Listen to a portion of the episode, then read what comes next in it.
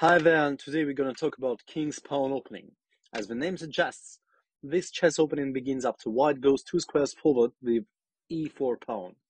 The King's pawn opening is a noble weapon that has been utilized since the game's invention. Its roots are almost the same as the games around the beginning of 7th century and has been used until today, maybe more than the sum of the other choices combined. As a skeleton of all the sequels it brings, it can pass the game through various phases. Its rich lines are all sorts and give the ability to transition through endless types of scenes for both parties. Nowadays, they're known as the most pervasive road for almost all levels, with its pure white d4. Talking about winning percentage on both sides, stats show on-par outcomes among the highest elites around the globe with this option, although the sharp choices often bring more decisive scenes. Victory for white is 33% on top level, draw percentage is 43%, and victory for black is only 24%. On the contrary, low levels almost always have a decisive result regardless of the option. Victory for white at the low level is 49%, draw is only 4%, and victory for black chances are 47%. Now let's get to the main ideas of the King's pawn opening. It holds an umbrella to set the stage for various plays. One wrong attempt often raises certain scenes where both parties look for a small edge. Opposed to its peer first move d4, it often paves the way for a more chaotic event.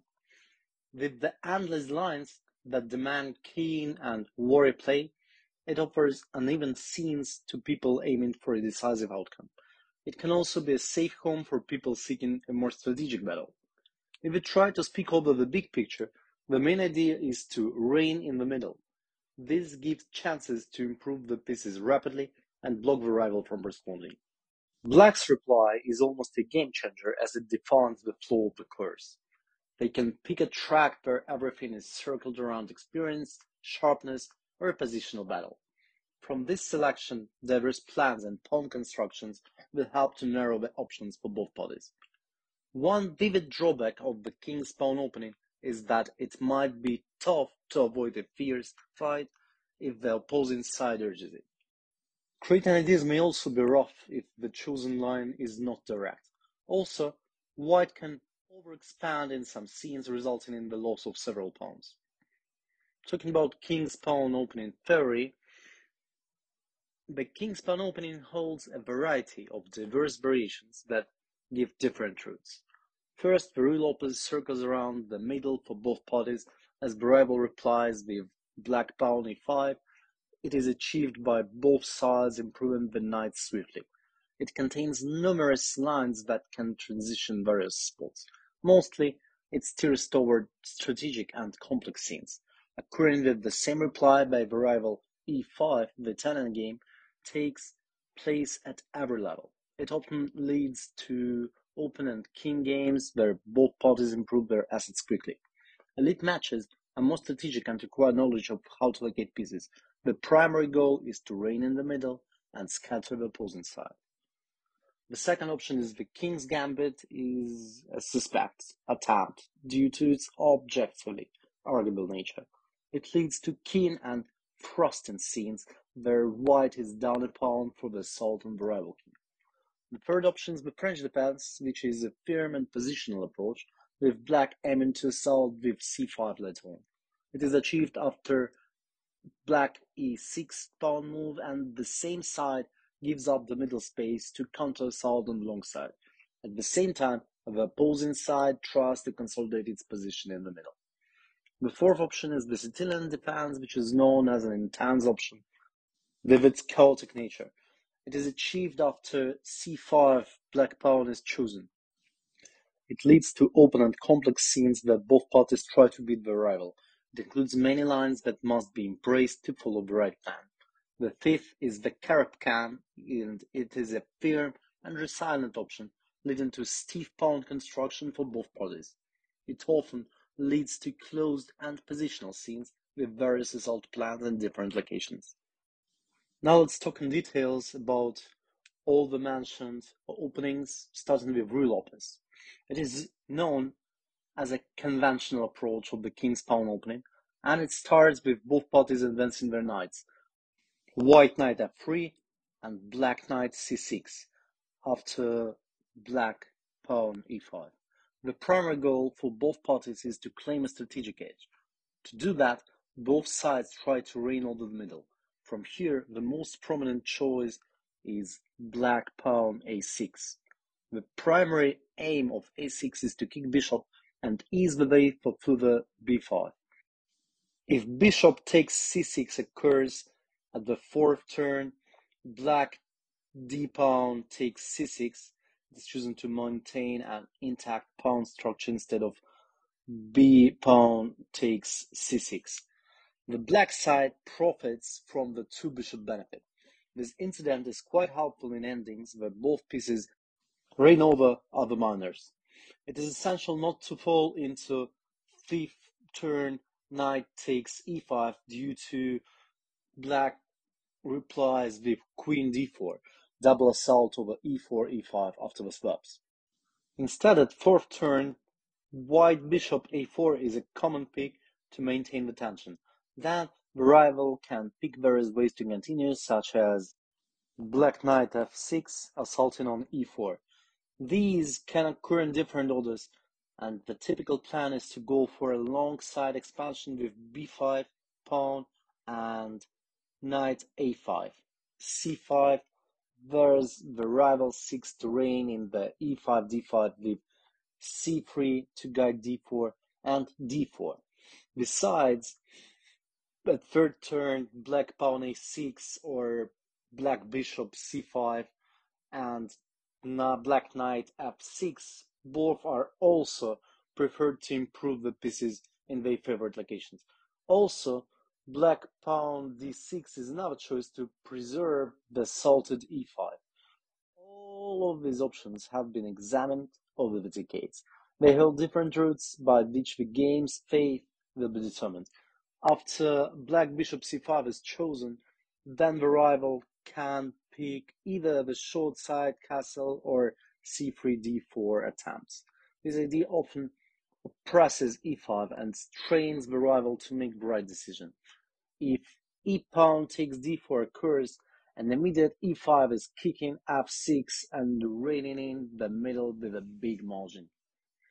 The general idea here is to go for c3 d4 with castling and rook e1 to get to rival e8 king, whereas the opposing party chooses for long side expansion with a, b, c pawns. By doing that, they build in a strong pawn structure with a harmony of the pieces.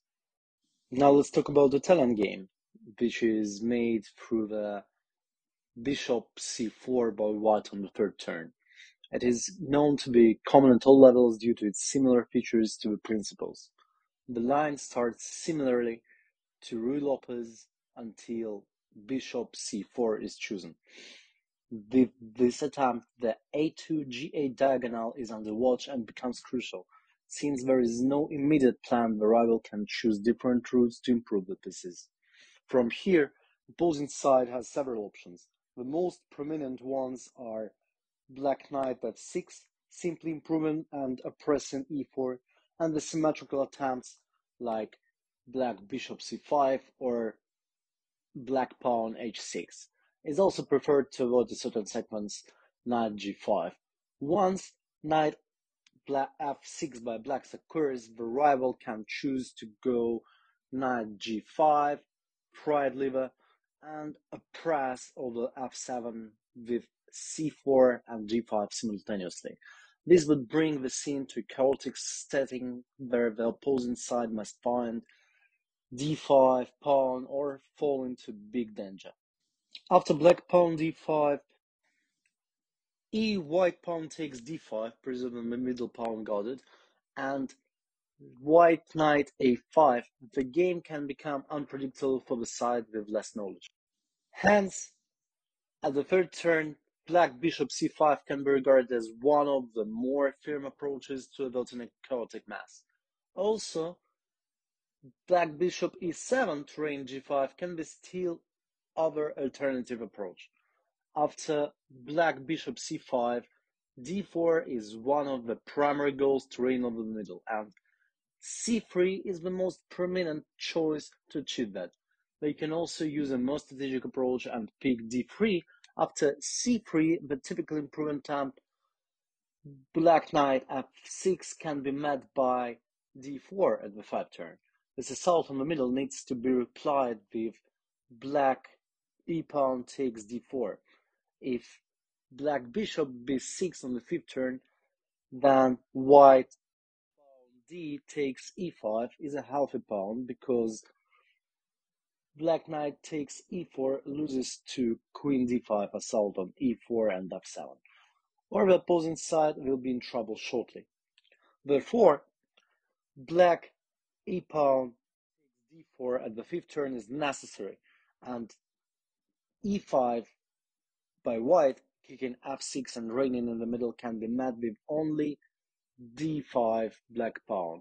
Other times are terrible. Then bishop b5 usually leads to a chaotic spot that both parties must pick the correct roles. To prevent all these complexities, d3 pawn for whites on the 4th turn can be chosen instead. Then both parties improve the pieces and have a log battle where the pieces are slowly relocated on the short side. So that's the Italian game opening. Now let's turn to King's Gambit, which starts with e4, e5, f4. The chess opening starts after white offers the pawn f4 to initiate an assault on the rival king over the short side. Since the meanest is to go for f pawn takes e5, the opposing side has to choose whether to proceed with a keen approach, black e pawn takes f4, or d5, or a firm one, d6 or knight c6. The most prominent choice is to go for e pawn takes f4 with the menace of queen h4 check, next creating issues on the short side. Since the g pawn cannot stop the assault by g3, after f takes g3, the h2 cannot move due to the assault on h1. Knight f3 is the wise pick as a follow. Then the rival has several options and the game can easily turn into one battle. Black pawn g5 at the 3rd move can be a fierce attempt to counter assault on the short side and guard the f4. Then white pawn h4 is the prominent choice to deflect the guardian and aim to ruin the pawn construction of the opposing side. 4th turn, black pawn g4 assault on f3 is pretty typical to maintain the oppression, which can be met by knight e5. As the g4 is frail, it wouldn't be wise to overgo with it to black pawn g3 due to white knight takes f7 and menace on both d8 and h8. Also, king takes f7 doesn't work due to queen h5 check, and the possible improvement attempts bishop c4 check and short side castle. Hence, after knight e5, black knight f6, preventing the access of queen h5 for good is usually the choice. Then both sides need to devise the right plans to comfort a powerful assault. It is essential to note that after black d5 and f pawn takes e5 would be a huge mistake due to queen h4 check. The e1 h4 is almost always frailty for white, which should never be forgotten. Hence, the best way to reply after black d5 is often e pawn takes d5. Now, queen h4 check can be replied with g3 and simplify the scene. Then black pawn e takes f4 and knight f3 improvement attempt can be followed by queen takes d5 and d4 to assault f4 and recollect the pawn. With this firm approach, both sides can quickly improve the pieces and get the king safely. Since the e file doesn't possess any pawns, a likely ending is often reached. As for the stiff approaches, like black d6 on the second turn or black knight c6, both aim to improve the pieces without creating short-term targets. Both parties often improve their pieces in this case and look out for the rival's frailties. On our website, you can find all the interactive boards where you can see all the moves, go forward and backwards to see how it will be working step by step. That's all about the King's Gambit. Now let's get to the French defense, which starts with e4, e6. As a permanent positional response to the king's pawn opening, the line start after black e6 occurs. This beholds the conventional routes that both parties claim the reign over the middle. Instead, the black side desires to assault the stiff pawn construction by expanding on the long side. This often occurs by them going for c5 and 17 the pressure over d4.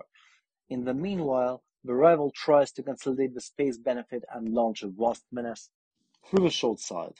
The most obvious choice for white d4 summons claim over the middle, then black pawn d5 assaulting on e4 is almost always chosen to force the matters. From there, knight c3, pawn e5, and knight d2 are three clear choices to have a positional battle. e5 is also chosen to stage the scene with white space. On the contrary, e takes d5 is often known as unambitious and leads to firm and even scenes. If we examine these options briefly, we realize that most of these lines can pass to other similar tracks. After white knight goes c3 on third move, guarding e4, black bishop b4 assaulting c3 and releasing the pressure on e4 is quite common. From this moment, bishop takes c3 cannot be prevented, and e5 is often preferred and allows the standard scenes. To prevent this attempt, knight d2 on the third turn by whites is usually chosen because black bishop b4 can then be met by c3 pawn. Also, the rival can choose to increase the tension by knight f6 by not going bishop b4. After knight f6 and e5, a typical assault on f6, black f-knight goes d7, brings more attention to c5. Since the typical pawn construction is reached, c5, queen b6 are pretty prominent to oppress d4. Another prevalent route after knight c3 on the third move is d pawn takes e4. After that, knight takes e4 is a good try to reign in the middle. This also sets up good coordination due to the rival's limited options. Because if black knight f6 is preferred, a simple knight takes f6 and queen takes f6, g pawn takes f6 is better because the queen does not belong on f6. Leave this scene very pleasant for the white ones. Nevertheless, all of the attempts with the fixed construction in the middle lead to a battle with c5 being cemented with queen b6, knight d7, and a possible knight f5, first knight g e7 or knight h7 to locate itself on f5 and oppress d4. Meanwhile, white attempts to go g4, preventing knight f5, h4, simply expanding the long side, or g4, queen h5, ideas to the menace of f7, h7. Also aims to create a firm defensive setting on d4 and the construction in the middle. Now let's get to the Sicilian defense, which starts with e4, c5. As one of the win-or-lose tools at the high level, this sharp route starts with c5 by blacks. This defense to the king's pawn opening usually leads to scenes that both parties can fight over the decisive outcome. White knight f3 is the most prominent path to secure the dominance over the middle. Then, black pawn d6, knight c6, and e6 are beloved replies with the different purposes. After black knight c6, d4 is usually designed to leave the rival with frailty on d7, d6, and target back for the rest of the game. From there, knight f6, g6, and e5 are widespread attempts with different routes. The black side often oppresses along the c-file with queen c7, rook c8 constructions. At the same time, the rival can maintain the menace by knight c3, bishop g5, and f3 to the long castle and oppressing along the d-file. After black pawn d6, the same idea can be followed with white pawn d4. Then black c pawn takes d4 is almost a must if black knight f6 oppressing on e4 is not planned. White knight takes d4 can then hold the scene to familiar territory, but space plays a big factor. Knight f6, knight c6, followed along with g6, bishop g7, fianchetto, are quite prevalent in these lines. At the same time, c4 is a common theme to clamp d5 and then submit knight c3 so that c pawn is further down the road. To avoid this idea, black knight f6 is usually a powerful weapon to press e4 and force the rival to decide. This choice can be either be f3 to preserve e4 or knight c3 guarding e4. If the knight c3 route is chosen, now the c4 is not possible. Hence, the reign over d5 is limited. Black pawn e6 on the second move, on the other hand, aims for the d5 advancement. In order to justify it, a6 can be chosen to prevent bishop b5 check and ruin the pawn construction by bishop takes c6. Third move, d4 pawn, for whites is very straightforward because it opens up the game after the must. C pawn, black takes d4, knight takes d4. Then the scene transitions to a very similar setting where we already discussed the plans for both parties. Regardless, all these lines are chaotic for both parties and require in-depth study to claim some edge. Otherwise, one little mistake can lead to a very different route than the one intended. Now let's talk about Karakan defense, which starts with e4, and black replying with c6. As one of the famous rules, this chess opening starts with black c6, and the intention of this is attempt often lies in better pawn construction. Hence, this gives a favorable chance for the endings. The black side usually doesn't have to make committal decisions, but instead goes for simple strategic types. The rival has many decisions to make at this moment. The most prominent one is d4, claiming the reign over the middle. The plan is almost certainly black pawn d5 with the idea of a robust construction. Then the white side advance the pawn, e5, or choose a diverse route. Knight c3, e pawn takes d5, or knight d2. All three of these choices are feasible, which can lead to an asymmetrical pawn setup. If black e5 is chosen, the rival has a straightforward short-term plan, placing the bishop outside of the pawn construction by going bishop f5 and then freeing up the other bishop. At the same time, the enemy can improve the pieces with knight f3 and bishop e2 and consolidate the reigns over the middle. To challenge that, black often tries c5 and conducts the thematic assault on d4.